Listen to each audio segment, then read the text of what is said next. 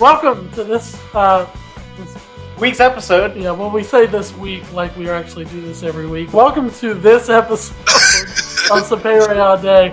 We have the absolute pleasure of of having my friend Andres join us today. He is he's kind of a big deal. Um, he uh, him and I actually met oddly enough on Twitter several years ago. Um, he was one of the first like fellow libertarians I was I started to follow on there. Um, and you know we eventually met in person, got to know each other. It's it's been real. So uh, welcome, Andres. How are you doing? I'm doing well. Uh, thanks for having me on. I'm definitely not a big deal. We're just gonna nip that right in the bud. Not yet. Well, I don't know, but you seem like a big deal. Um, no, I'm, I'm happy to be here. Happy to support the podcast, and you know, hopefully, hopefully this is the episode that takes off. Yeah. Well, if if interviewing uh, Jo Jorgensen didn't do it, I don't know if interviewing you is going to do it. Oh yeah, you know that. You could have interviewed Gary Johnson four four years ago, and you still wouldn't do it because Oh, my everyone's God. like, "Oh man, that, that." The worst part about being a libertarian is meeting other libertarians because it's like, "Oh yeah, you're not libertarian enough," and that like I, I hold the same Oh. bias. I hold the same Hell bias. yeah. I'm like, "Oh yeah, you're not libertarian enough." They're like, "But no, you're not libertarian enough." So yeah, I'm Yeah. not surprised that no one. No one's no one's a real libertarian. Oh, yeah. Yeah. The, the infighting is just ridiculous. I definitely want to talk more about that. But first off, we love to ask our guests what was your journey to libertarianism? Do you call yourself big L libertarian, small L libertarian, and how'd you get there? Yeah, good question. Good question. I, I actually do make that distinction whenever I do discuss politics with people. I say I am both a big L libertarian and a small L libertarian. I am a registered member of the Libertarian Party, um, the National Party, and I'm also someone who believes in the libertarian ideology. Um, and I guess the, the journey started back in 2011, 2010, 2011. Um, that's when I went to college and I, I was a poli sci major. I took my first uh, political ideologies class and we went over just kind of like all of the big political ideologies from, you know, you know, classic lib- classical liber- liberalism all the way to you know socialism, communism, all these like economic and political systems. Um, and I learned the term libertarianism, and we had to read uh, a bunch of uh, excerpts around it. And I'm like, wow, I really identify with this. I was this is this is at a point where you know I as a human being, I'm changing from being in the Bronx and being in this like you know hyper liberal environment, and it's like, man, this really doesn't make sense to me. But I guess you know because my mom is doing it, my uncles are doing it. Then I went to college, and you know you start questioning those things. And then I took this class, and there was a name for it. I'm like, okay, yeah, libertarianism that makes sense. Like I I subscribe to this. This is what I Mhm. believe in. Um, and then that's when uh, so there was the election in what 2012, right? That's the timeline's right, right? 2012. That's when uh, Gary Johnson. Romney first- yeah, was that the first Gary Johnson run? 2012. I actually don't know. That was the second Ron Paul run, I think. Okay, I was gonna say I know Ron Paul is in there. okay. I Gary whoever Johnson was second. Yeah, that's when he got the nom. He may have ran for the nomination in 2012. Yeah, I don't know. because that was when I learned about Gary Johnson at least. Because and Okay. I was like reading up on the party itself, and that was the first presidential election I voted in. You know, I remember voting for the Libertarian, and I was like kind of when I like the more I read about it, the more I engaged with people uh, in college that claim to be libertarians. You know, I kind of like, yeah, this is like these are my kind of people. Like, yes, there's a lot of infighting, but overall, like the overarching themes, we're all kind of on the same page. With those people, I can't say for all libertarians, but with those libertarians that I met, we were all on the same page on a lot of things. Um, and yeah, that's when I was like, yeah, I'm a libertarian. Like, I, I registered for the party, um, made sure to register for the state party. Uh, when I moved to Massachusetts, I registered for the state party there. And yeah, so that's so now I tell everyone I am a libertarian. Okay, so it sounds like near the the beginning of that, you kind of had these ideas already there. You just didn't have the word for it. hmm Yeah. Okay. So growing up, was there kind of a, a lot of, of conflict growing up where you did, or did it not really come up much? Um, not too much because you know, keeping in mind, like I grew up low income housing, public housing. I went to public school. I'm in New York City, one of the you know the most you know liberal state uh, or cities in the country. Um, so it was, I was surrounded by it, but being at least for me, and you know, maybe you guys don't want me to bring race into this so early, but bringing race into No, it, really. um, bringing race into it, it's like you know I'm looking, you know, I'm, I'm in my history classes. I was in my AP government class, and we're learning about all these systems and how the American government, you know, has uh, literally terrorized people of color for so long, Mm-hmm. and fast forward to where I was then, you know, 2006 to 2010, I'm in high school and everyone's like, yeah, you know, you got to vote for this person to do this. And I'm like, it sounds like government is the problem. Like this, like that Yeah. is the underlying problem for all of our problem is the concept of government. Um, so I was always already questioning it. And then folks would be like, oh yeah, you know, like socialism, this and that and the other. I'm like, you know what? I think on paper, socialism does sound good, but we're seeing what a big government does to people, and socialism is taking and amplifying it times a thousand. That just logically does not add up for me. Um, seeing what's going on now, uh, so I just like I'm like, yeah, yeah, I'm not going to subscribe to that idea. I don't think I'm a Democrat. I don't think I'm a Republican. There has to be something else, but you know, I just kind of being maybe in my experience being a libertarian once i do know the, the name of it it's easy for me to fit into any conversation. If i'm in a group of conservatives and they're talking about something there's stuff that they're going to say that i'm going to agree with so i can just latch onto that like oh yeah shoot of course yeah second amendment rights i agree with that things like that. But then you know when i'm with liberals and they're like yeah you know immigration policy i'm like yeah no i agree with that we should have lax more lax immigration policies and stuff like that so i was able to kind of blend in um, on that front. So it, there wasn't a lot of conflict before I knew what the term was, and then after I finally like learned what libertarian libertarianism was, I kind of just was able to blend in when needed. And then people are like, "You're a libertarian?" I'm like, "Yes, I, I am a libertarian." Right. Um, Nice. I, I like how you described yourself as a small L and a big L libertarian because a lot of small L libertarians will will will hear that and they'll be like, you know, oh, you can't be a big L libertarian at the same time. I think honestly, yeah. both both viewpoints. I think both viewpoints have have uh, helpful helpful qualities about them. You know, I think they they can both teach and educate. Yeah, I was I was thinking about this early earlier today, actually, unrelated to this podcast, because you know I hate myself and love to think about this type of shit just when I'm driving. Um, I was thinking about how libertarians are so removed or ostracized from the system. There'll be a group of people who will be like politically engaged, but then at the same time not vote they will advocate for breaking the duopoly, but then be the first to criticize their their own party's candidate.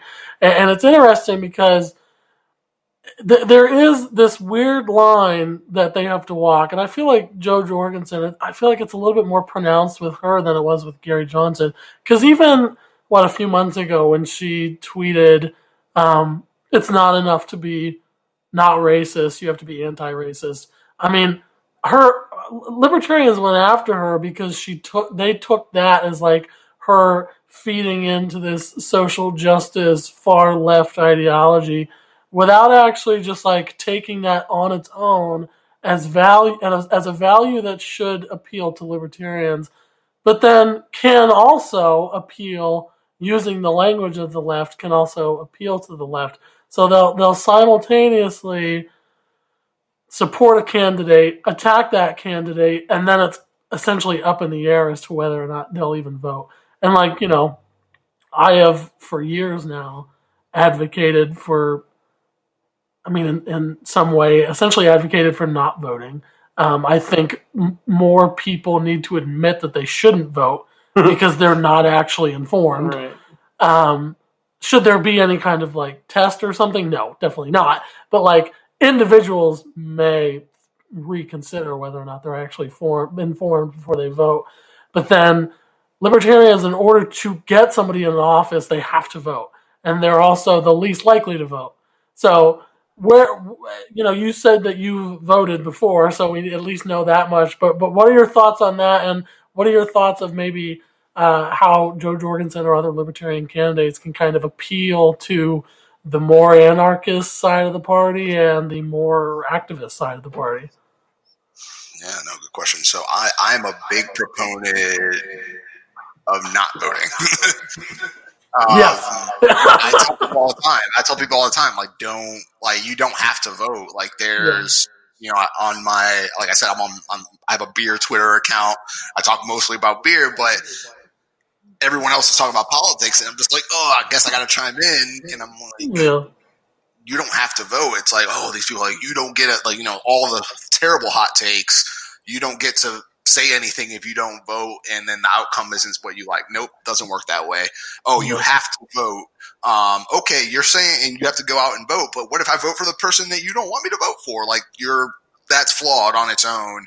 Um, this idea that I owe you a vote because you know, like right now, talking about the current election, everyone's like, well, you know, if you don't vote for Biden, you're throwing your vote away. You're voting for Trump. It's like, no, I don't owe Joe Biden or the Democratic Party my vote just because you don't like Donald Trump. Right. I'm going to vote either for nobody because I'm just like fuck the whole field, and that's that is a political Yeah. statement that's in itself, and I think it speaks Yeah. more to the state of affairs. If people are not voting, then voting for someone else because at the end of the day you're not going to vote you're not going to go to the ballot and say i'm voting for joe biden but i hate that i'm doing that. I'm voting for donald trump but i hate that i'm doing that. It's a, a vote is a vote and that's it. And that, when they read the numbers it's going to be like oh okay they joe biden got x amount of votes donald trump got x amount of votes. They're not it, it doesn't matter how you felt in the in the in the in the at the ballot box.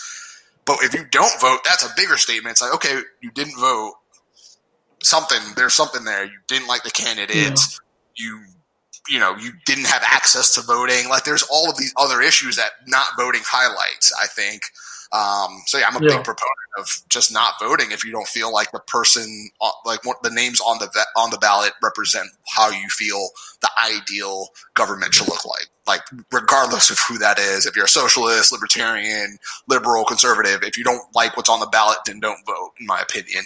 It's going to speak more volu- volume to the issues. For the libertarian candidate, uh, Jo Jorgensen in this case, or any candidate at any level, I think a lot of it needs to be at the party level. I don't think there's much a candidate can do if the support system isn't supporting them. Um, I think it comes from like just the messaging of the party. I think there needs to be a lot of education internally for the for the for the base. You know, like I get emails from the Libertarian Party all the time, and it's always like, "We need money," and it's like, how about you like send me an email telling me like the history of libertarian politics or something like that? Like, how about an educational email or a video or something? Um, because the there are people out there that don't know this information. You know, and I think once people are more educated, so you mentioned like the more anarchist side of things, it's like anarchists aren't libertarians. Like there's two ideas, they're like levels. Like libertarians are here, and then an anarchist is like here in terms of how much government they want to exist. You know, like a libertarian by name, you're agreeing that there's some form of government that still exists in some capacity, just Mhm. smaller. An anarchist by name, you know, for a long time I thought anarchy meant chaos because that's how everyone's Right. like, it means chaos. Anarchy just means absence of government. That's Uh-huh. all it means. It doesn't, and we've been so conditioned to think that uh, absence of government means chaos. Now the Yeah. two terms are synonymous, but that's not what that means. It just means no government. But as a libertarian, I look at anarchists and I'm like, you know what? I think you have something there, but and Emily likes to point this out. Emily's my girlfriend. She likes to point it out because she's not a libertarian. She we agree on a lot of things, but she's not a libertarian. But she's like, aren't people just going to form a collective and kind of govern themselves? I'm like, you're right, and that's why I'm a libertarian. Is that there is a collective that's going to come forth. It's Right. all about it's all about setting the boundaries better. Um, so that's the difference. So an anarchist shouldn't be considered a libertarian and vice versa because they want ultimately different things. So I think the Libertarian Party one needs to educate on what libertarianism is um, as an ideology, what that would look like in an ideal world if we are elected into all of these offices at whatever level, you know, at your local level all the way to the federal level. Um, it's explaining what these other ideologies are. Maybe that's how we do attract these other folks is that we say, hey, we understand what anarchy is. You know, it's not chaos or whatever. It is just an absence of government. We don't agree with it, but this is what how we can kind of fit into that. Uh, and I just, you know, and it's, it's something that I also preach in beer. It's just education is always going to be key to driving any sort of engagement in my, and that's just my opinion on it. I just, from experience in beer specifically, if I teach you about this beer, history, taste profile, whatever, and you are a little bit interested and I can latch on to that, then that person now likes the beer. If I am a libertarian candidate and I can get you interested in some aspect of libertarianism and also tie it back to how we can work with you while being still different from you, I think that's how you'll gain some traction because the foundation is there. We the the two major parties are already doing that. You know, people are voting for Joe Biden and they don't support Joe Biden. People are going to vote for Donald Trump and they don't necessarily support Donald Trump. But there's something there that they do support, and those those parties have just the resources to kind of exploit that. It's like Donald Trump is going to, you know, drop your taxes. He's not, but let's say he, Donald Trump is going to drop your taxes, and here's how that looks you might not like his policy on immigration, but you don't like paying taxes. So let's right. let's meet there. And yeah, I don't know. Well, that's what, what I think is so interesting about the Libertarian Party is that it doesn't seem like there is a, a middle road like that with so many Libertarian voters, which is upsetting. I mean, I remember in the the 2016 convention before, or it was one of the debates before Gary Johnson was officially even nominated one of the questions posed was, um, "Would do you support driver's licenses or something?" Like oh that. yeah. And Gary Johnson was one of the people that was like, "I like the idea of showing that you have some competence driving." And he was fucking booed. I mean, I get, I get the boo if you are, you know, my one principle is total elimination of government outside the basic necessities and therefore anything beyond that is boo worthy. I understand that. But on the other hand, there are so many other things they, that need to be addressed before we start talking about getting rid of the fucking DMV. I mean, we need to demilitarize police. We need to end the drug war. We need to bring troops home. And and the fact that the question was even raised about fucking driver's licenses is just stupid. But then, in addition to that, and Jo Jorgensen's brought this up in a number of ways with the way she addresses environmental disaster. I mean, the fact that the government has capped liability, but then also insures these companies that are destroying the environment means that there's no incentive for anybody at any level to change anything. Meanwhile, if a private company had to insure, you know, BP drilling in the Gulf, there'd have to be a lot more strict regulation privately on the private side, but there'd need to be a lot more strict oversight because if an insurance company had to pay out billions of dollars because of an oil spill, you can bet there'd be a lot more accountability. But people hear, oh, deregulation, uh, pr- protecting our environment. Why do the Republicans, it won't even be libertarians, why do the Republicans want to destroy our environment? And like that's not even the same discussion. Um, but yeah, now we're getting a little too far down that rabbit hole. But either way, it seems like libertarians will just like go at each other's throat over fucking driver's licenses. So there's obviously this huge disconnect because Gary Johnson tried to appeal. It's almost like he took for granted the libertarian vote and then he tried to appeal to those liberals and to those conservatives who largely agree with some of what libertarians espouse. I mean, he even pitched libertarianism as the combination of the best ideas, which it really isn't. I mean, it's it's, it's its own ideology. Um, but you know, in an effort to draw people in, he tried to connect it to as many people. And so, if it didn't work for Gary Johnson, I mean, what will work for any libertarian candidate? Well, I think with libertarianism, they just need a PR. Well, and obviously, I'm a PR guy, so that's where my mind lives.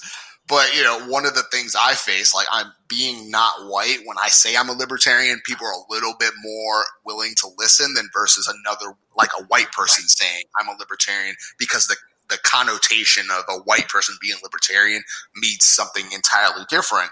You know these, you know these book boys, these proud boys. You know Yeah. these, you know these these far right groups. They also say they're libertarians. They're not, but that's what they say they are, and they're the ones that get the most media play. So to say that you're a libertarian is usually equated with that. So the conversation for a lot of people just ends right there. Um, Right. so that it, it needs to like that education element comes into it again is educating the masses and you could do that with some pr bumps um, having i guess more sane sounding folks on camera saying things that are inherently You mean not half naked people running around the stage at a major Yeah. convention? Yeah I'm, I'm, a, I'm a fan of john mcafee in a lot of ways but that's not the guy i want being the Vermin, vermin supreme. like, like these are all people that I know on paper. Like, I mean, yeah, you know what? I have no problem with them, but for what the movement needs in terms of growth, it's not those folks. It needs someone that can present the ideology a little bit more in a more palatable, ah, palatable way. Yeah. Um, so I think that's that's the big thing. Is just PR, good PR. Right.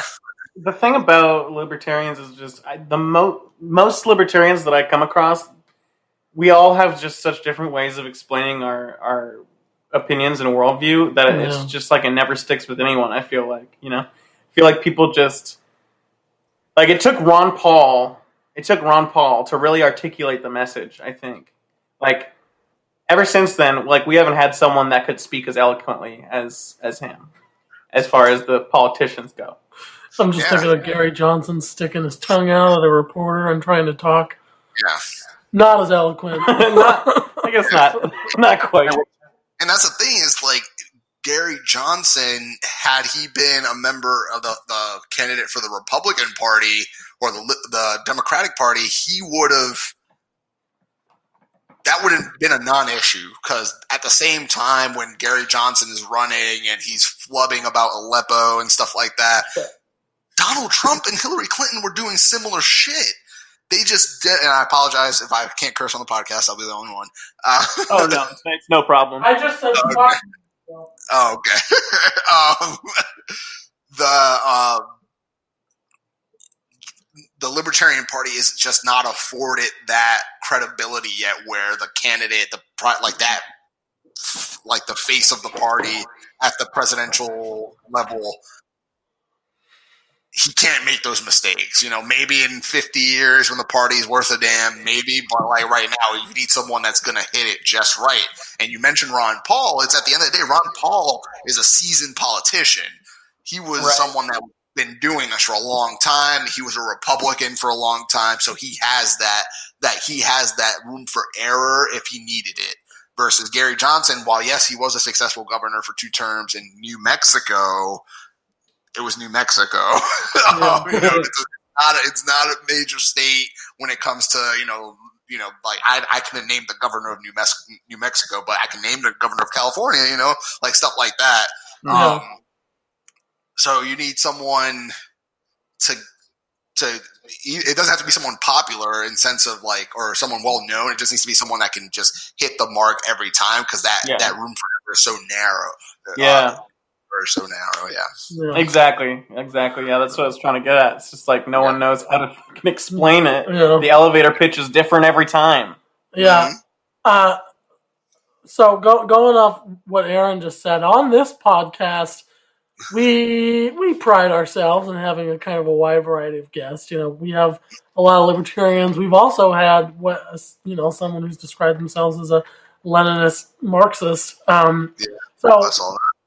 yeah, we him and I talked. We we had a long episode. It was Actually, our most listened to episode was was on uh, libertarian socialism. We had two parts. Yeah, we had two parts. That first part was actually our most listened to episode ever, and uh, it, it was it was interesting because I generally, especially over the last year or two, found myself being pushed more towards libertarian socialism versus anarcho capitalism. And what I what what I find most interesting is well, with the very beginning of that journey, even realizing that such a thing existed.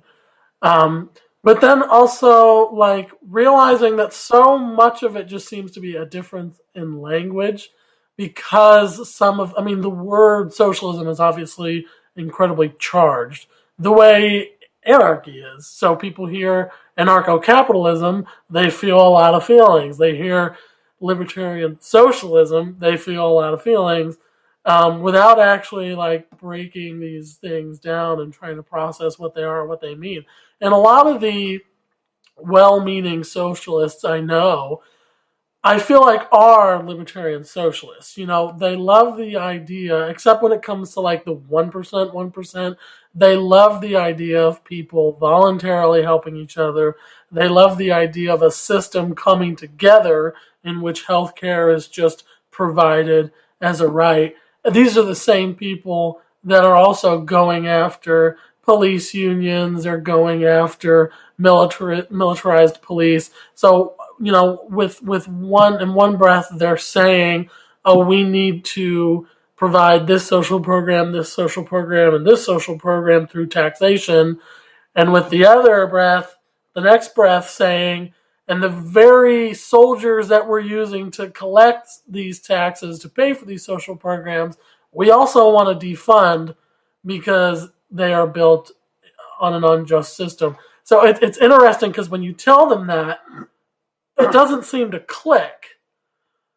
They just want the programs without any of the conflict that can come from that. So my question for you is, well, first, what are your thoughts on libertarian socialism? And two, where do you see yourself falling within the spectrum that is libertarianism?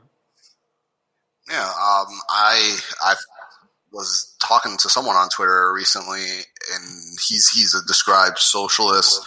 Um, I told him I was like, I'm not a socialist, but I would vote if if there were three choices and I had to vote, and it was a Democrat, a Republican, and someone that was like a hardline socialist, I'd vote for the socialist first before I vote for the other two, yeah. because not because of like how they line up with my libertarianism, but because before I be before I'm a libertarian, before I'm anything, I acknowledge that the system needs to change. Right. And voting Democrat, Republican, you're not going to get that change. Voting for something completely different, you might get that change. Right. Uh, so just voting for the option for legitimate change is always going to be the like what I want most.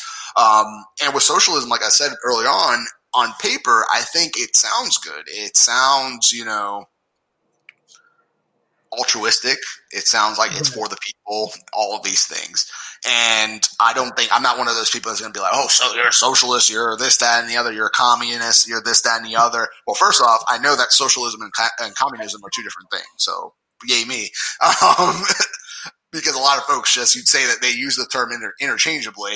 Um, my my issues come from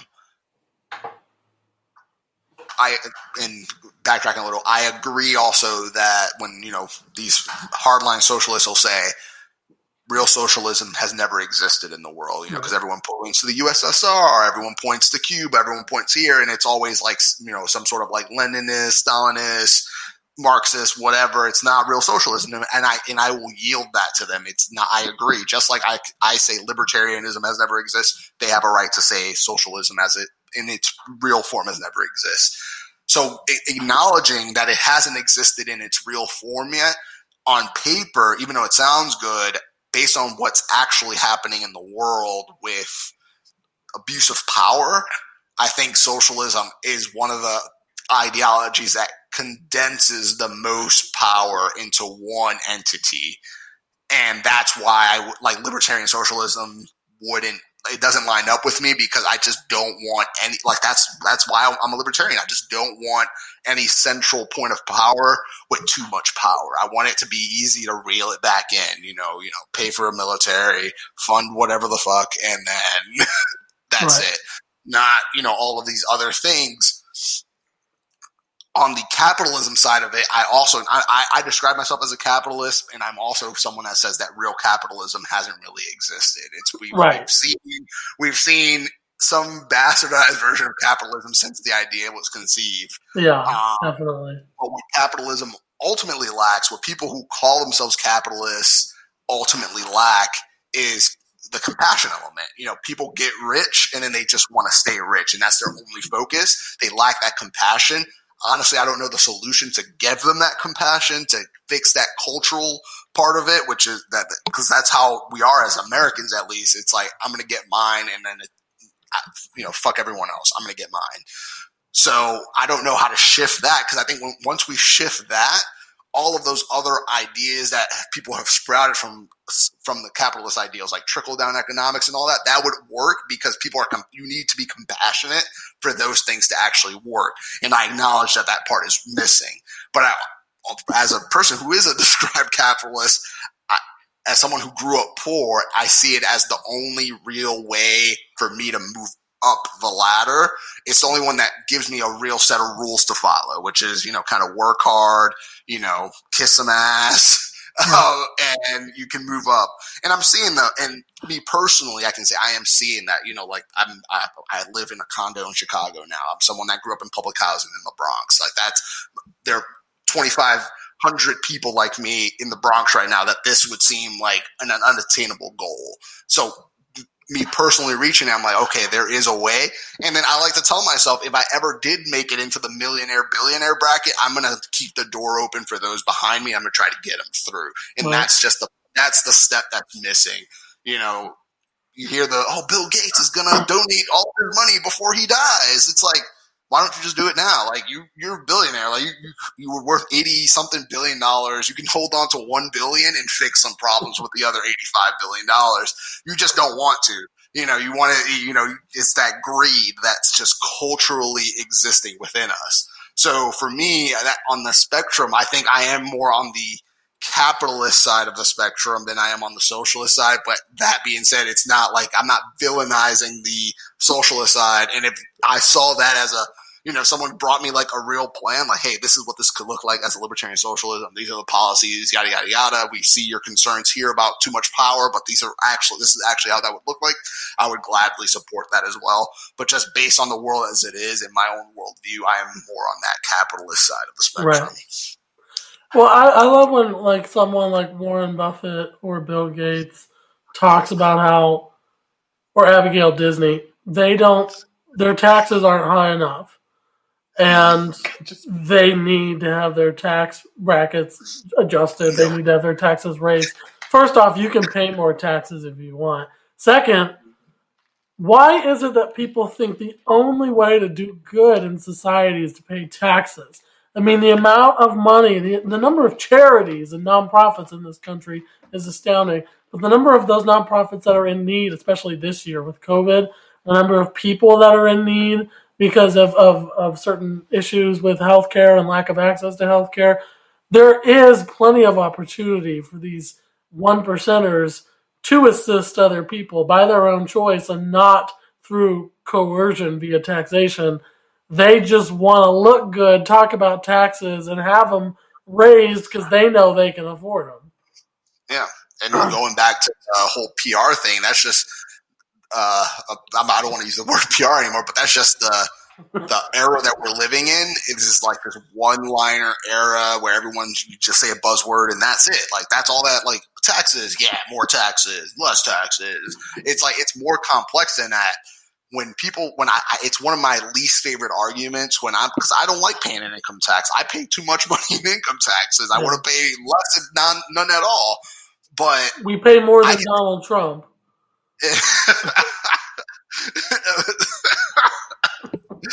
yeah, Yeah. seven hundred fifty.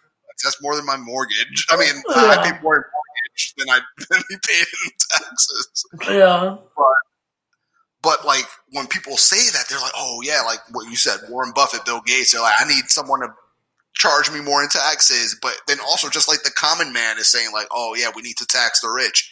That's not the problem. The U.S. government has more money than it knows what to do with. The problem is if you really want to raise taxes, if you're like everyone needs everyone in the one percent has to pay a fifty percent income tax.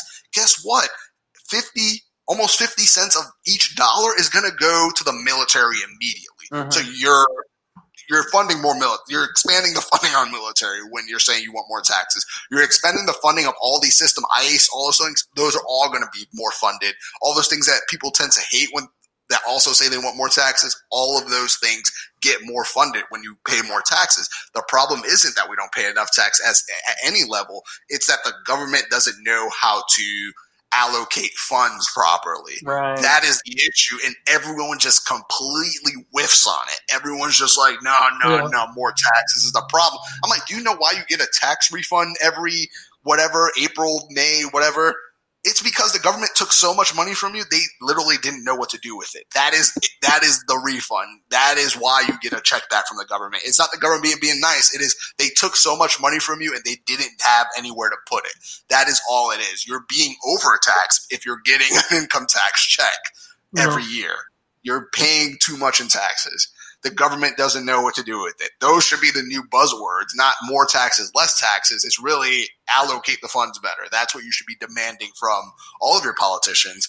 Because if you want to defund police, if you want to defund at a federal level all these federal police, if you want to end the drug war, guess what? Paying more taxes is not the way to do it unless you get them to shutter all of these programs first or reduce the funding of all these programs first. And then Yeah. you'll see like, oh shit, there is more money. There it does free up some capital.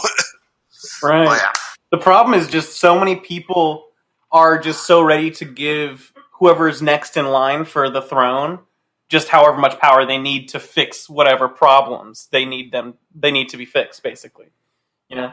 Is I, that was kind of clunky the way I put that, but Well, it's like the growth in the executive branch. I mean, all of these, you know, Bush doing this, Bush doing that. Well, that's all bad. But then Obama, executive order this, military action that. Well, that's fine because he's on our side.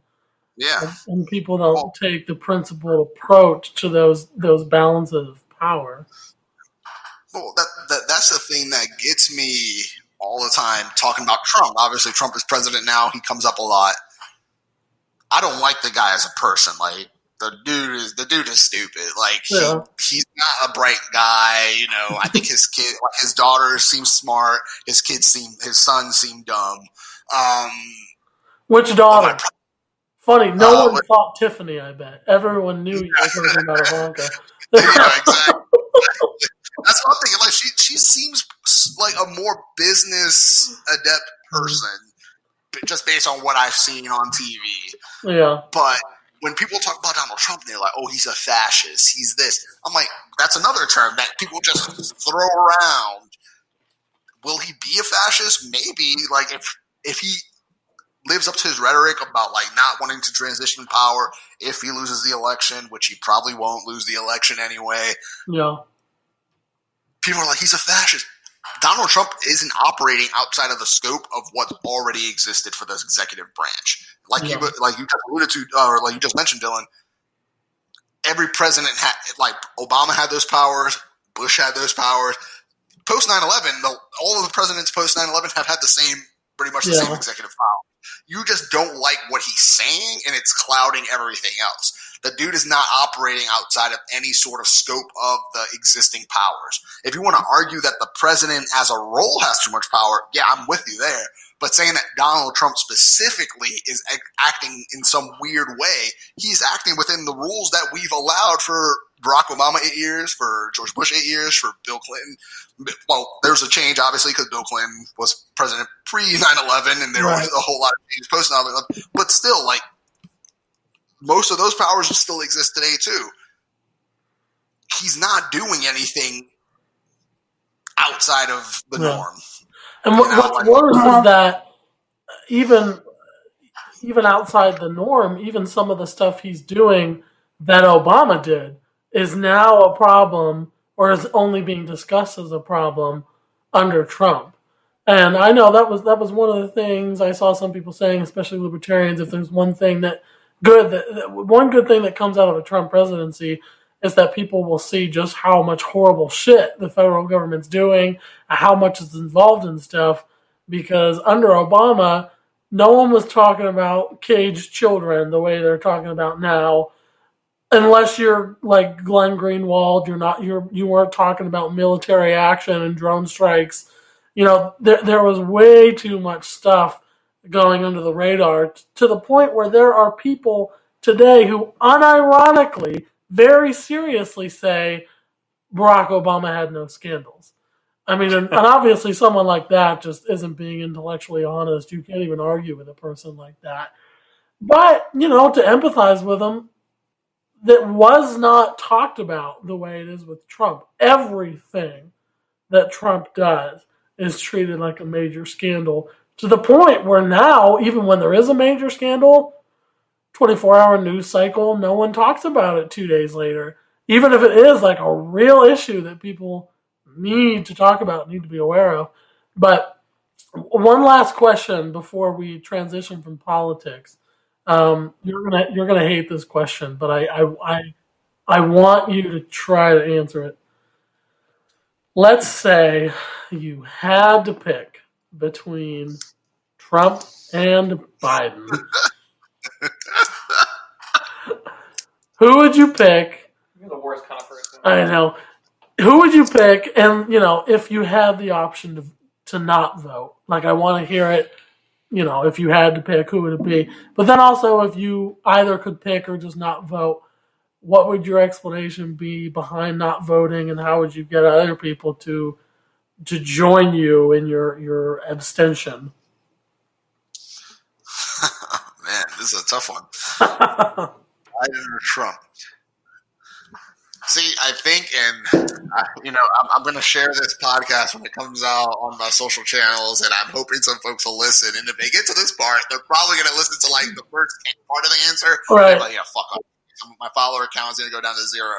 Um, but I would pick Trump, and Yeah. here's why. Over the last four years, realistically speaking, if you are being, like you mentioned, intellectually honest, not much has actually changed in terms of the power of the government. Yeah. Not much has actually changed. The children in cages, everyone likes to talk about, those camps were built under the Obama administration and some under the Bush, if I'm not mistaken.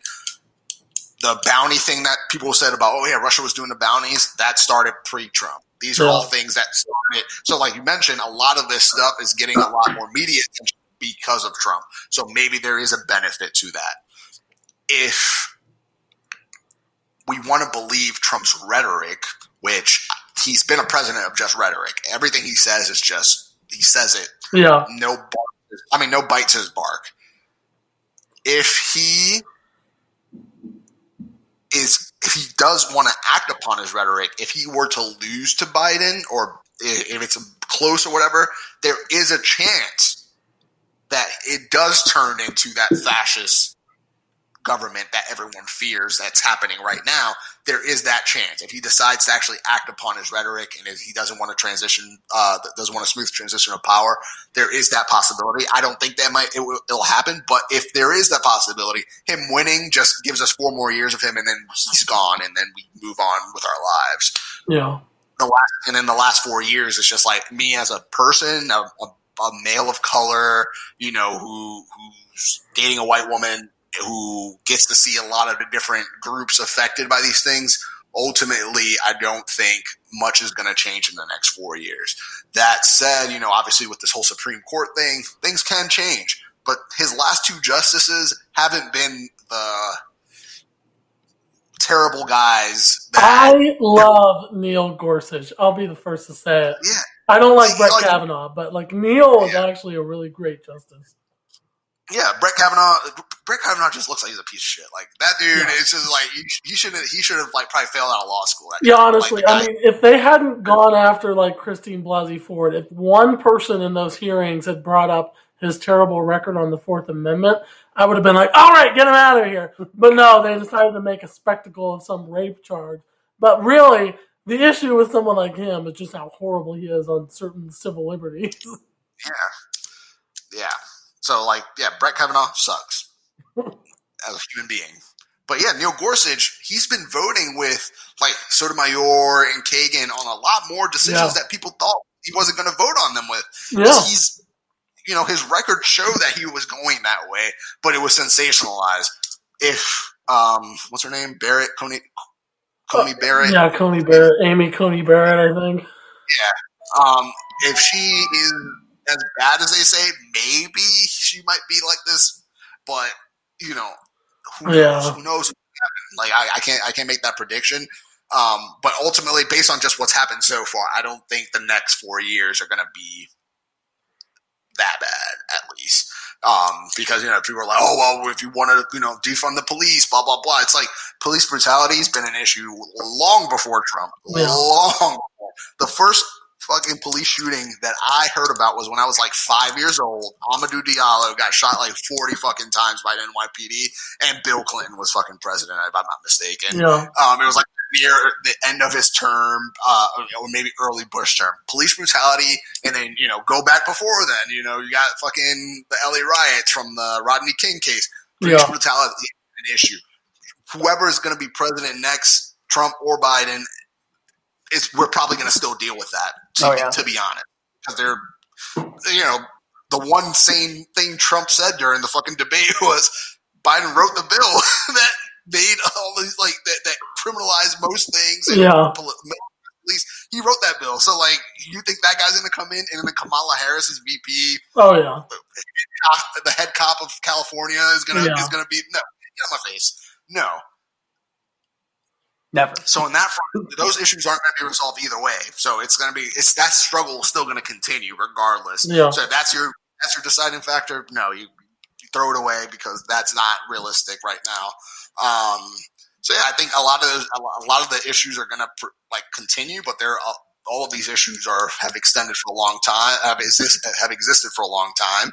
Um, you know, I'm hoping for a resolution in some capacity, whether it's a Supreme Court decision for you know police brutality, you know trans rights, all these things. I'm hoping that these things get resolved. But unfortunately, the way that the government functions, it can be you know gay marriage wasn't was a top a hot button topic for 50 years before someone decided to do something about it. Yeah. Like yeah, like it's it, these issues are going to persist regardless of who wins. I think with Trump, just kind of piggybacking off what you said, he is high. His the, the media attention does highlight a lot of things that maybe once he's out of office, people might want to change these things. Who knows though? But yeah, and how would I defend not voting? I just tell people don't fucking vote. Like I try to, I try to come at it from a, I try to come at it from a logical perspective. It's like you don't. There's no the anyone saying like, oh, if you don't vote, you don't have a say. If you don't vote, you're throw like you're technically voting for this other person. I'm like that Yeah. doesn't make sense because No. I'm going to vote for your person if I did vote. I think it's just understanding like that. If you truly believe that the vote has power, then not voting also has power because it speaks more volume to what is going on in the world. And yeah, it does suck that even if don't like even if the and it usually is that the non the no votes win the election Right. technically. Oh yeah. Um, technically, you know, like I wish there was a rule. It's like, oh fuck, like we didn't get X amount of votes, so we got to do it all over again. I wish that was a thing, but Right. it isn't. Um, I feel like that's that's part of the reason why they keep trying. You know, every year they're like, "You got to go vote. You have to go vote," because they just want more consent. Yeah. That's how they gain Yeah. their power. They just need more consent. exactly. Yeah, they never say, "Hey, get informed and go vote," mm. or "Hey, Yeah. make an informed decision." It's always Yeah. go vote. Just go vote. You know, Go pull your put us- liver. Yeah, exactly. And it's like, oh, and they just put some candidate's name on that PSA, and boom, this is like that. That's their ad. Yeah. yeah, that I think it speaks more volume to not vote because at the end of the day, like I mentioned earlier, when you do go vote, it, it's you don't get to write down Joe Biden, but I really hate this decision. Fuck that guy, Right. but here's my vote for him. It's just a vote for him, and then this just legitimizes them further. If anything, we should be trying to get fewer and fewer people to vote until just nobody goes to vote until actual change comes. Um, that's that's my ideal for this situation is Right. get everyone to not vote or like get everyone to write a name in or something. I don't know. I don't know. Vote for Kanye West. Don't vote for Kanye West. Uh, well, I so when I when I think about that question about if I had to pick between Trump and Biden, it didn't take me too long to come up with an answer. Um, well, as soon as Biden picked a VP. So I'm still a resident of Pennsylvania, and obviously that's more certainly more of a battleground state than Oklahoma. So I know that the last four years haven't been great. They certainly have been haven't been easy for some communities more than me being a you know white guy. But nonetheless, like you had pointed out, there actually hasn't been as much. It has not been a catastrophe the way some people said that it would be. A lot of stuff has just continued on per usual. So I don't think Joe Biden's going to make it four years, or I don't even know if he plans to. Um, you know, I, I think it. There's been a lot of reason to suspect that he's just a safe candidate to ferry in somebody else. That being now Kamala Harris. So, like you said, top cop of California. There is so much reason to despise Kamala Harris. Even liberals have so much reason to despise her. Fuck that bitch. Yeah, her horrible record on criminal justice reform and drug war policy is is, is just dumbfounding. So I I consider it paramount to keep Kamala Harris out of the White House. Um, you know, if it was guaranteed she wouldn't become president or couldn't become president, maybe I'd have some other considerations to tend to. But because she's VP, if I had to pick between the two, luckily I don't, but if I had to, I, I would also vote Trump in a state where it might matter. So that's how I've thought about it. What would your answer be, Aaron? I hate having to pick between them. I hate it. But no, yeah, I would pick Trump probably, probably just for the memes, you know, just for the entertainment value and also the truth that he speaks. Um, like I think I mentioned on a previous a previous podcast. Um, like, sure, he's he's crass. He's he shoots from the hip, and he he says whatever the fuck he wants to say, and that upsets a lot of people because oh, the president is supposed to be uh, cordial like Barack Obama, you know, bombing people in secret, all that shit. But yeah. but I remember one in interview they were talking about uh, some Middle East war, and Trump was just like, "Oh no, yeah, we're staying, we're keeping the oil." Like just like after 18, 17 years of being over there, he just like finally spills the beans just yeah. in a casual interview. Just like the reason we're there is for the oil. And, and yeah. I love that, that at least, at least I can see better what's happening with him as president than with, with Biden or, or Kamala, how yeah. it would be. So that's what I would say for my short answer, but I will never vote for either of them. Yeah. Yeah. No, I, I, I think I think there is a chance. I said like, oh yeah, Trump is not going to lose a reelection, but I think there is a small chance because one of the things Donald Trump had going for him going into the first election was he didn't have a record. There was nothing to point to to be like, you know, like just like he called Joe Biden out on 47 years of being a politician and you know doing nothing. Yeah. He now has a four year record that people can point to. It's it's there are a lot more tangibles there, um, and you know, a lot of his promises being that they were just rhetoric he didn't fulfill, you know, all of these jobs he was promising, all of this, all of that. And the wall never got built, all these things. Like they, these are, I don't agree with the man. Right. I'm just saying he didn't keep any promise to his base. That's my opinion. Um, but yeah, no, at the end of the day, it's just like you guys both said, he's, the cameras being on him yeah. so much more intently than any other president recently. He is, oh, he, a lot of truths are coming out indirectly because of that. And yeah. once he's out of office, we'll probably be able, you know, once they declassify some stuff, we'll be able to see a lot more that he did, um, whether good or bad. Um, but yeah, ultimately, I don't like the guy. Uh, I don't think he's a good businessman. I'm also, I'm from New York. He's from New York, so he can take it personally. Yeah. Um, but yeah. All right, my my last question before we wrap up here is super general, but answer it how you want. Tell us about beer. Why do you like beer? Why do I like beer? And um, does it have anything to do with your politics? What?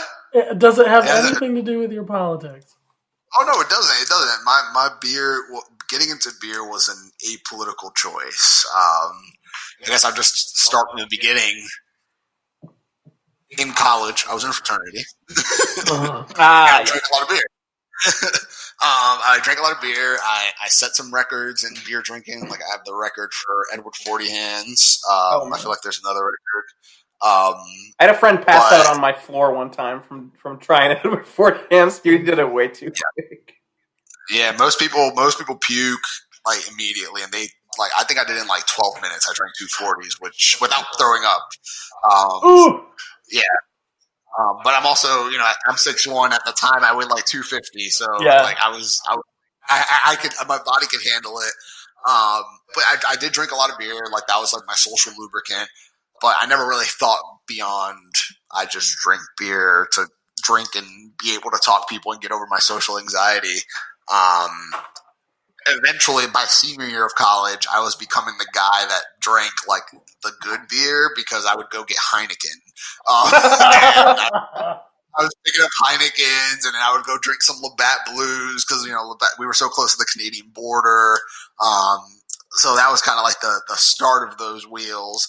Um, there was a bar in town that had like what ended up being my first craft beer that I ever had at the time before they sold to Heineken. I had Lagunitas Brown Sugar, and I drank it strictly for the ABV. It was a beer that was ten bucks, and it was nine point nine percent alcohol. Um, and yeah, this is awesome. I'm getting drunk. um, then there was another beer from a New York brewery called Three Philosophers, and that was a beer I just liked the flavor to, but I never really, once again, didn't think too much about it. Fast forward, I graduate, I go to law school, and I was very depressed um, because I hated I hated law school. I was not prepared. I, I had been cruising through the education system for years at this point, and I get to law school and I'm actually being challenged, which I did like, but I wasn't making any friends. I was not in a part of the country that was a nice part of the country. Like it was Springfield, Massachusetts. Like I think if I would have been in law school in Boston, at least it would have been fun. If I was in Springfield, Mass, I just went from home school, home school, home school, home school, home school, school. I was getting really depressed. My girlfriend at the time lived in Boston, so she wasn't close. So I was by myself a lot, and I was just like looking for a like a way to numb these thoughts and pains. And I was like, oh, I remember this beer from college, Three Philosophers. It's a high ABV beer. Like, let me see if I can find it. Um, and that I was just going to use that to hide my depression. I was just going to drink. Like that was the plan and I googled the the brewery. Uh, I went on their website. I found where they had the beer, and I walked into this shop in uh, East Longmeadow, Massachusetts, called the Beer Shop. Still friends with the owners to this day. Um, not friends, friends, but like we'll engage on social media sometimes. Uh, Rich and Tatiana. I walk in and there's literally thousands of beers on the wall, like literally thousands. Like I did not understand what was happening. I was like, I only know Bud Light, Heineken, like Natty, these like really specific beers. And this guy's like, nah, like I have beers from all over the country, all over the world. And he was super friendly and like like basically walked me through the like how he had it. He sold individuals, so I didn't have to commit to buying a six pack, any of that. So I made a mix six, and I took them all home. I got to try a bunch of different Belgian beers, which I found out that Three Philosophers was a Belgian style from New York. And I'm like, oh shit, like this is really good. So then that kind of like it was like I was towing a line. I was still drinking to get drunk, and I was depressed, but I was also learning, and I was becoming a part of a community. Um, so that was kind of what happened. Was like I I dropped out of law school. I went to I moved to Boston. I went to grad school at BU and I was like looking for work and I emailed a new beer shop that was opening in Boston and I said, "Hey, I don't know much about beer, but I want to learn. Are you hiring?" And they were like, "Yep, come in, interview, interview, blah blah." It was Craft Beer Cellar uh, Fenway at the time, now known as Fenway Beer Shop. Um, and I worked there. I, I got my level one certified beer server certification, and that's kind of like when the like it really started. Like I got into beer more. I started learning about the history of beer. I learned that you know beer is one of the oldest beverages that humans have ever created. You know, like you know, it, the first human civilizations were drinking something similar to beer. You know, a lot of uh, archaeologists would see like uh, wall drawings and cave paintings and thought they were just like drinking some like warm liquid. It turns out it was beer and they had the straws because um, you know, they didn't have filters and stuff back then, so there's all this gunk in it. So they had to use the straw to get to the good part, and it was like something similar to beer. And I'm learning all this. I'm like, wow, there's history, there's culture, there's uh, business element. You know, now that I'm working in it. Uh, so yeah, that was that was kind of it. Like it, it started as this like what could have been a bad thing, like me wanting to just drink, and then I turned it in. I'm like, nah, I can't let it get to that point. So like now that's how I manage my depression is like if I know I'm getting depressed, I just stop drinking because I need drinking to still be a fun thing that I enjoy doing. So now I've, I've 180 it. Now it's like a thing that helps me in the sense that I just stop drinking and I know that there's something at the end of the tunnel that once I'm not depressed anymore, I can go enjoy a beer with my with my girlfriend, with my friends, yada yada yada. Um, but yeah, so and I've met a lot of awesome people in beer.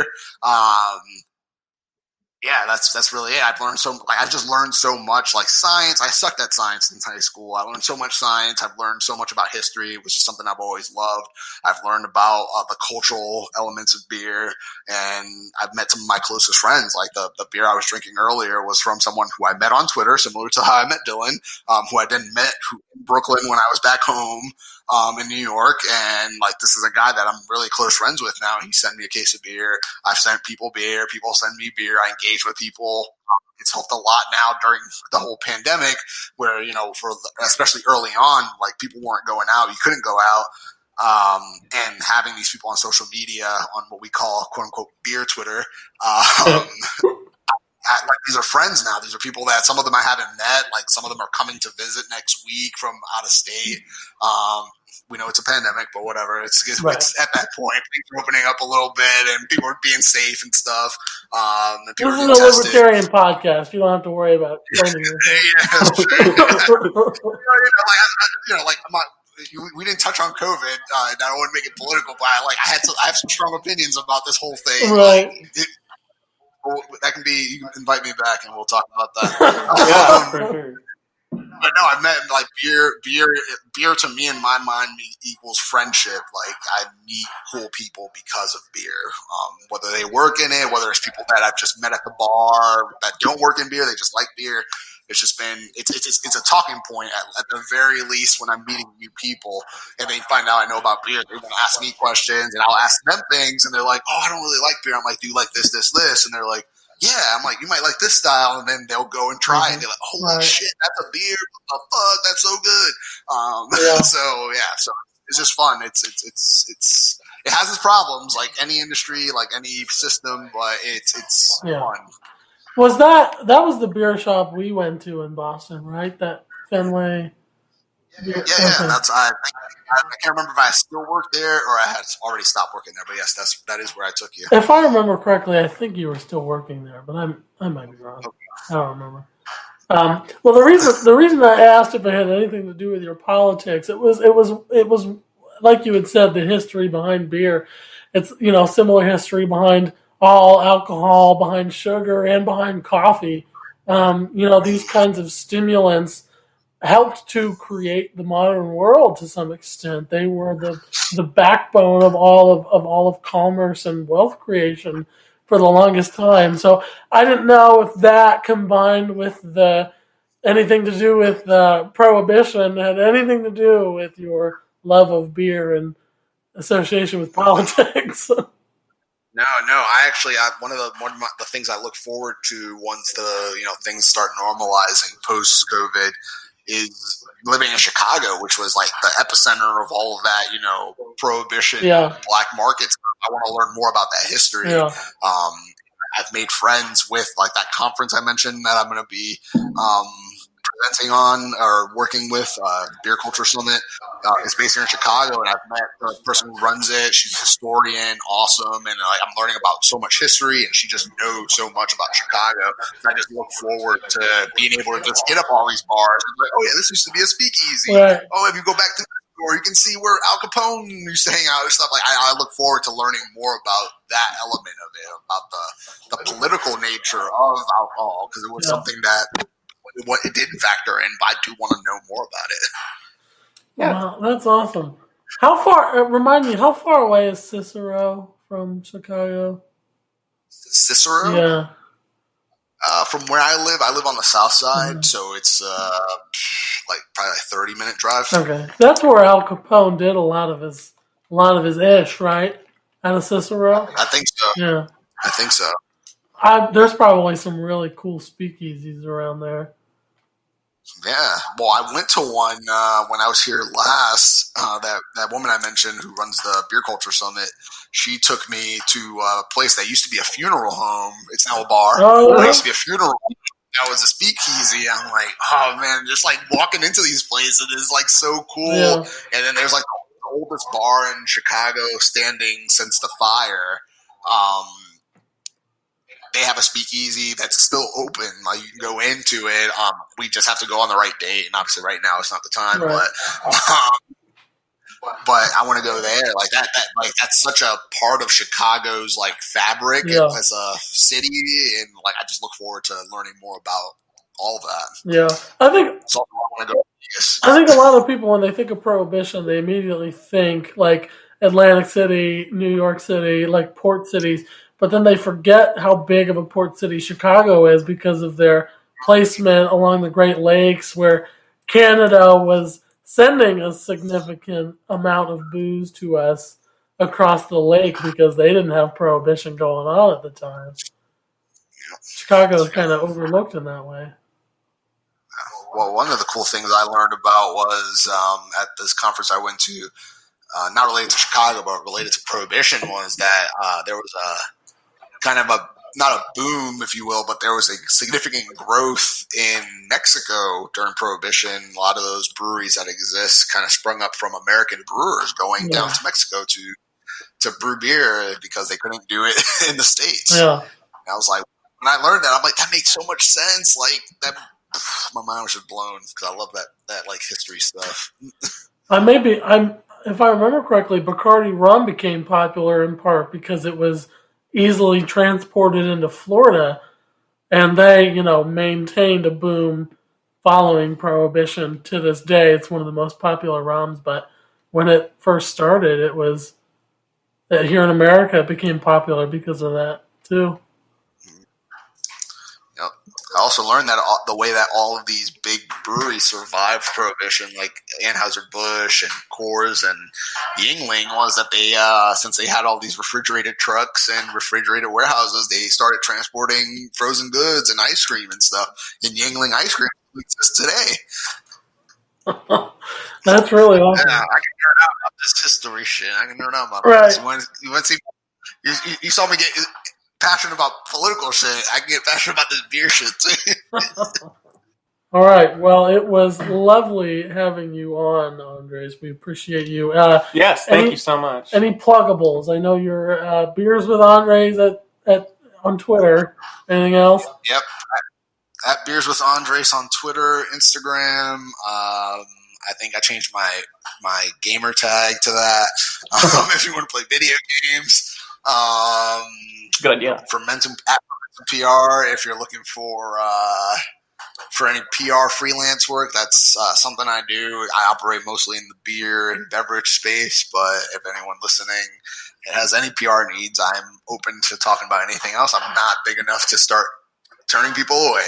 um, but uh, yeah, so Fermentum PR, and then uh, I mentioned I'm going to be part of a conference uh, that's going to be announced soon. This is actually going to be the they haven't even officially announced, so I'm going to announce it here on the podcast. So whenever this this might be after the announcement or before the announcement, but November 11th through the 14th, uh, the Beer Culture Summit. Um, it's going to be a virtual uh, conference that focuses on beer academia, beer history, and just the beer business as a whole. Um, I'll be doing a session, but it's a four day thing. Uh, it's going to be a lot of who's who's of the beer industry around the world.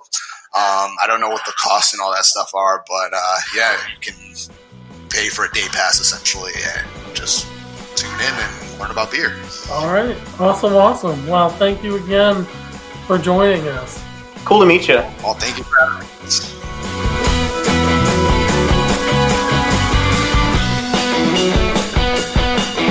Sapere Aude is a production from Gallium for fun for future. Hosted by me, Aaron Johnson. And me, Dylan Shoup. See you again next time.